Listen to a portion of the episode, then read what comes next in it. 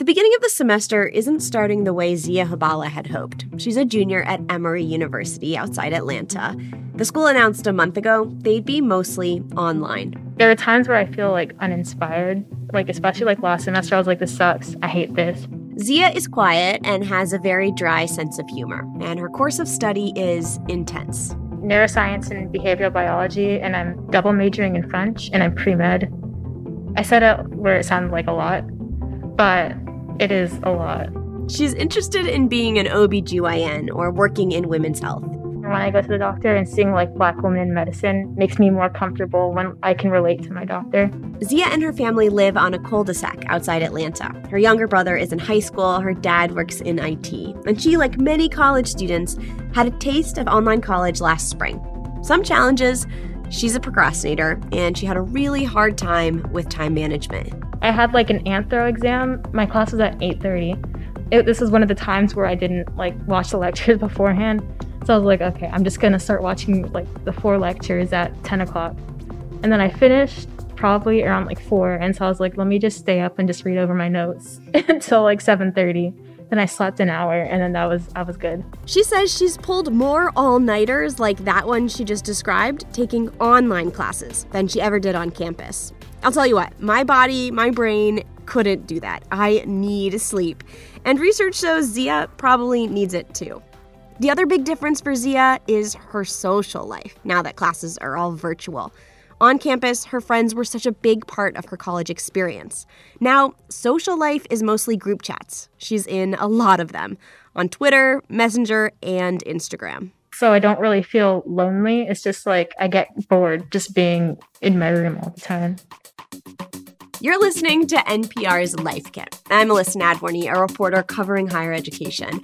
Millions of college students like Zia Habala are starting the fall semester online, in childhood bedrooms, at kitchen tables surrounded by siblings, or wherever they can find a quiet spot. The coronavirus has forced more than a third of four year colleges to teach remotely. And this episode, it's all about how to make the most of an online semester.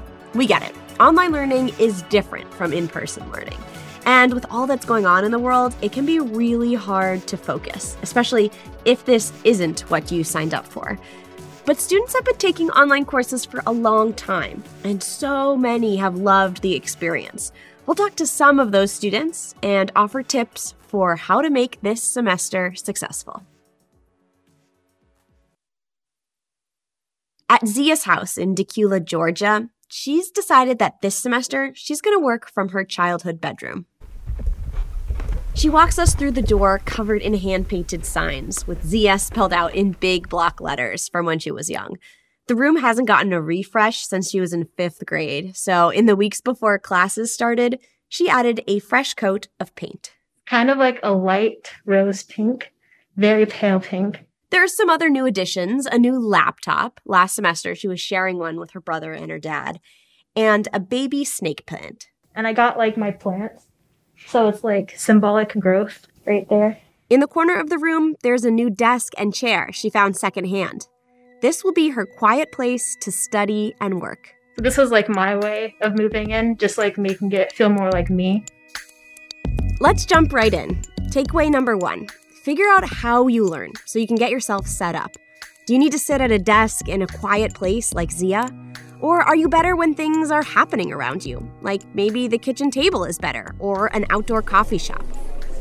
If you want to feel like you're at a coffee shop, but you don't actually want to go to one, there's lots of websites and YouTube videos that can make it sound like you're at one.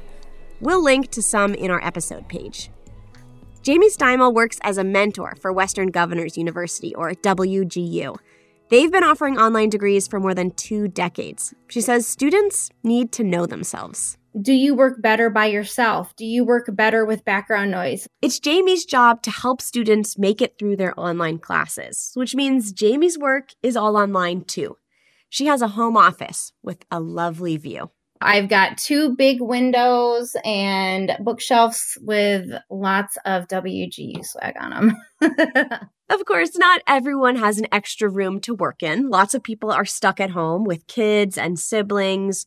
And so Jamie says use time to help carve out space for you. So maybe you take over the kitchen after the kids go to bed, or you get up really early to take advantage of a quiet apartment.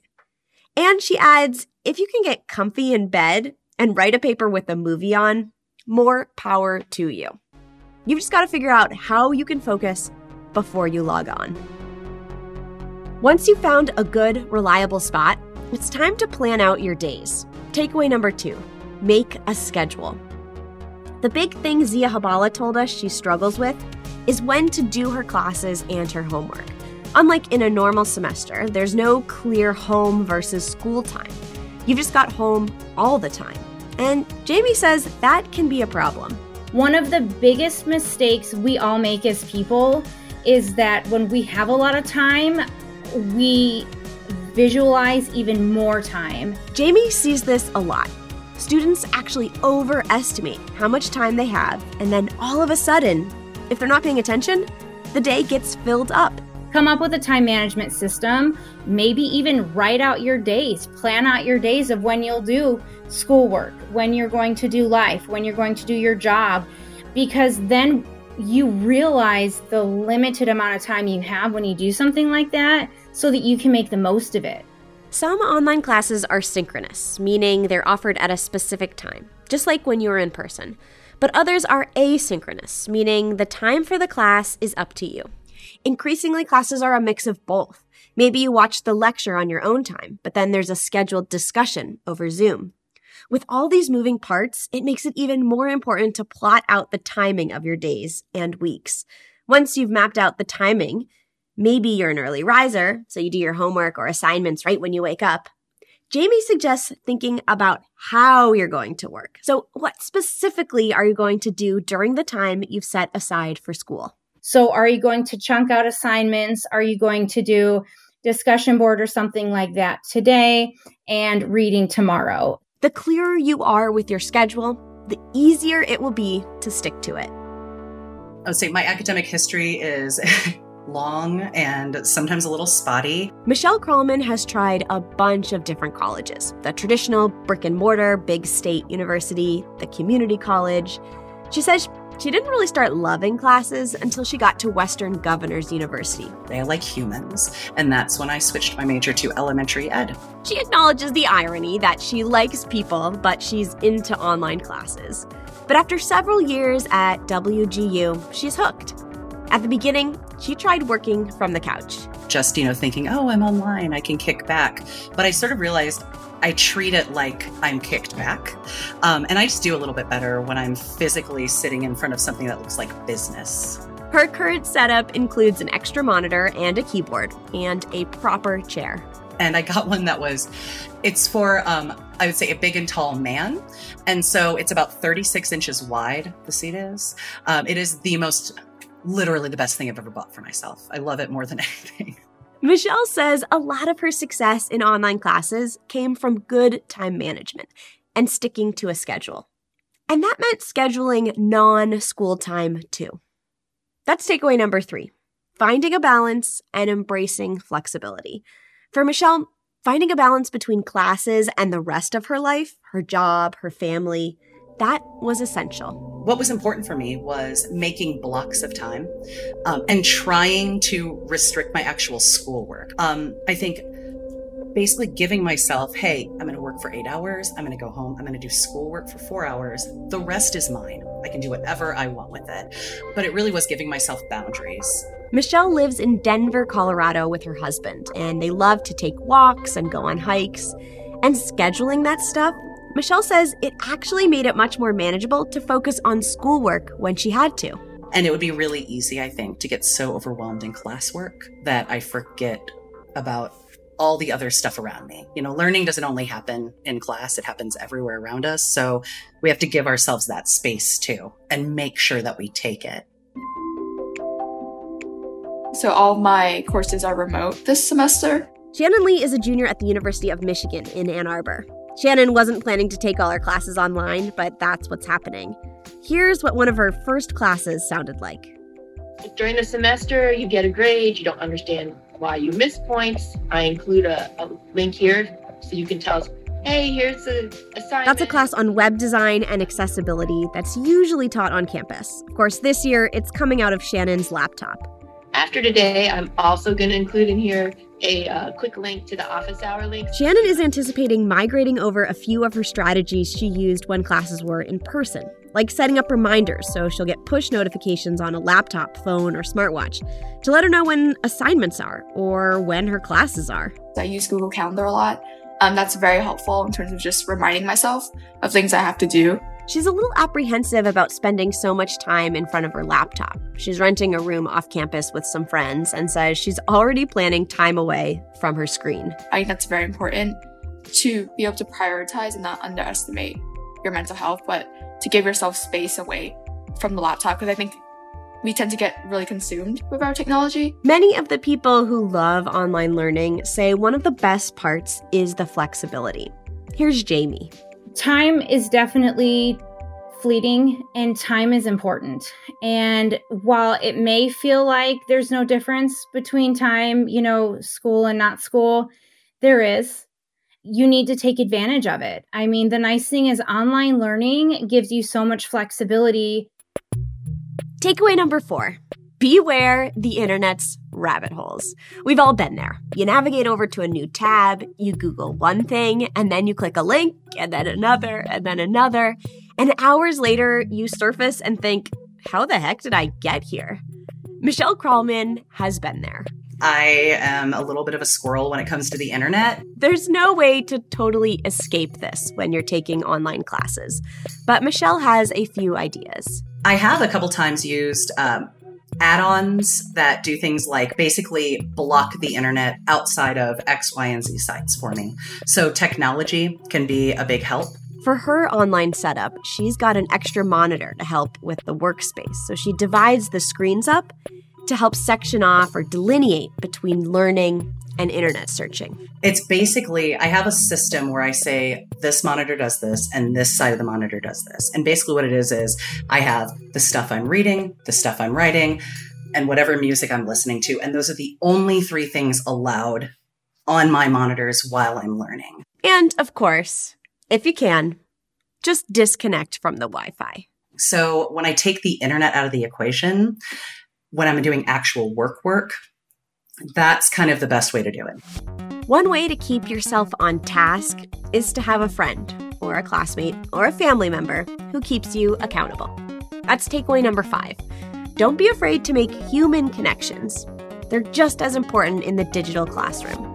Jamie Steimel suggests looking up folks enrolled in classes with you. Perhaps there's an email thread with everyone's name, or a roster posted online. Since everyone's in the same boat as you, navigating this online world there's nothing to lose by reaching out and a whole lot to gain. You could start with an email or a message. Just reaching out saying, Hey, I just started this course or this program at this college. Anyone else with me want to be an accountability partner? They don't even have to be in the same program. They just need someone to say, Hey, can you do or did you do your work? Your school may even offer online study groups. And while we all know Facebook is a great place to connect, Jamie recommends LinkedIn, where there are many support groups for online learners. Michelle Kralman says every time she reached out to someone in a class, she's been rewarded. Because everyone is craving connection, but lots of people are too scared to take the first step and just say hello. When someone does take a moment to go, you know what? No, I'm going to make this happen. We're going to talk to each other. We're going to know each other. There's just relief there on both sides you know they nobody wants to have be the first one to say it but everyone's grateful that someone said it first. Having someone to check in with makes the endeavor much less lonely.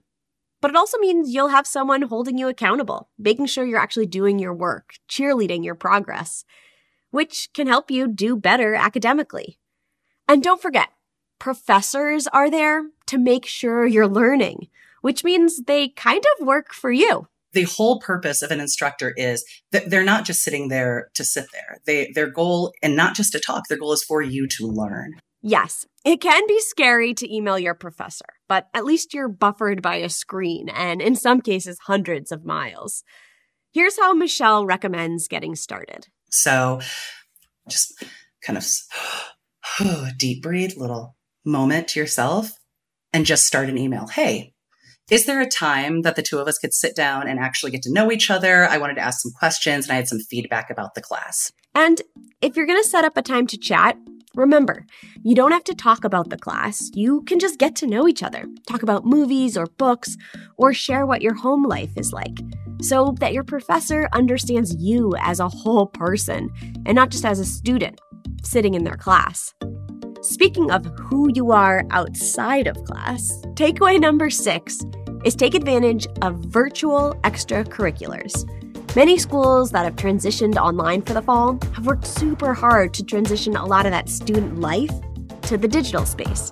Fraternities and sororities are conducting Digital Rush, there are Zoom orientations, and in the first few weeks of class, colleges are offering virtual club fairs. I know Michigan has like Festifall coming up this weekend. So it's sort of just like a place where you can um, talk more about representatives of different organizations and sort of learn more. Shannon Lee, who's starting their semester with all online classes at the University of Michigan, says for learning virtually, you got to make sure you're checking your university email for online events and opportunities to get involved because those opportunities are out there.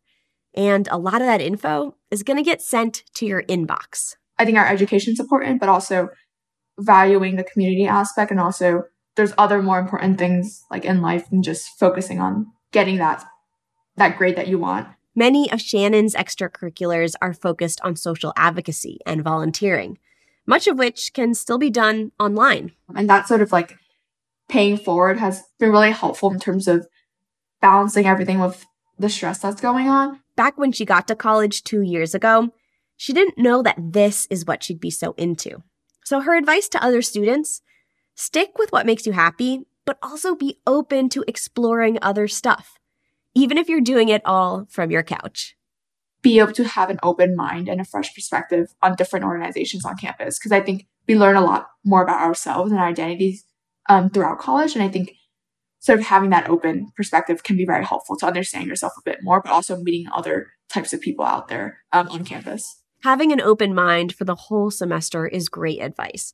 Sometimes people have preconceived ideas of what online college is, but the truth is, millions of students have been taking online classes for years, and they love it. And you never know, this might be you. Here's Michelle. I imagine there are going to be students who find that they actually prefer online. Um, I know I did. I'm still surprised that I did because I do like people so much. But for some of us, it's just going to be, it's just going to work. I think the, the flexibility, the benefits you get from the flexibility um, really outweigh some of the things that you lose. So let's recap. Takeaway number one figure out how you learn so you can get yourself set up. Takeaway number two make a schedule. Takeaway number three seek balance and embrace the flexibility. Takeaway number four beware the internet's rabbit holes. Takeaway number five don't be afraid to make human connections. Your professors, they work for you. Takeaway number six virtual extracurriculars. They're out there. For more NPR Life Kit, check out our other episodes. I've hosted one on how to do well in college, it's got a bunch of study tips, and another on how to get rid of stains. I'm super messy, so this is really important for me. You can find those at npr.org slash lifekit. And if you love Life Kit and want more, subscribe to our newsletter at npr.org slash lifekit newsletter. And here, as always, a completely random tip, this time from Emily Murphy. After you get out of the shower, you should make sure that your shower curtain is open all the way so that it's not bunched up on one side, which will prevent mildew from forming on the shower liner. If you've got a good tip, leave us a voicemail at 202 216 9823 or email us a voice memo at lifekit at npr.org. This episode was produced by Audrey Nguyen. Megan Kane is the managing producer. Beth Donovan is the senior editor. This episode was edited by Steve Drummond. Our digital editors are Beck Harlan and Claire Lombardo, and our editorial assistant is Claire Schneider. Special thanks to Lauren Magaki, Jesse Stomo, Melissa Luke at WGU, and Colleen Van Lent at the University of Michigan. I'm Elissa Nadworny. Thanks for listening.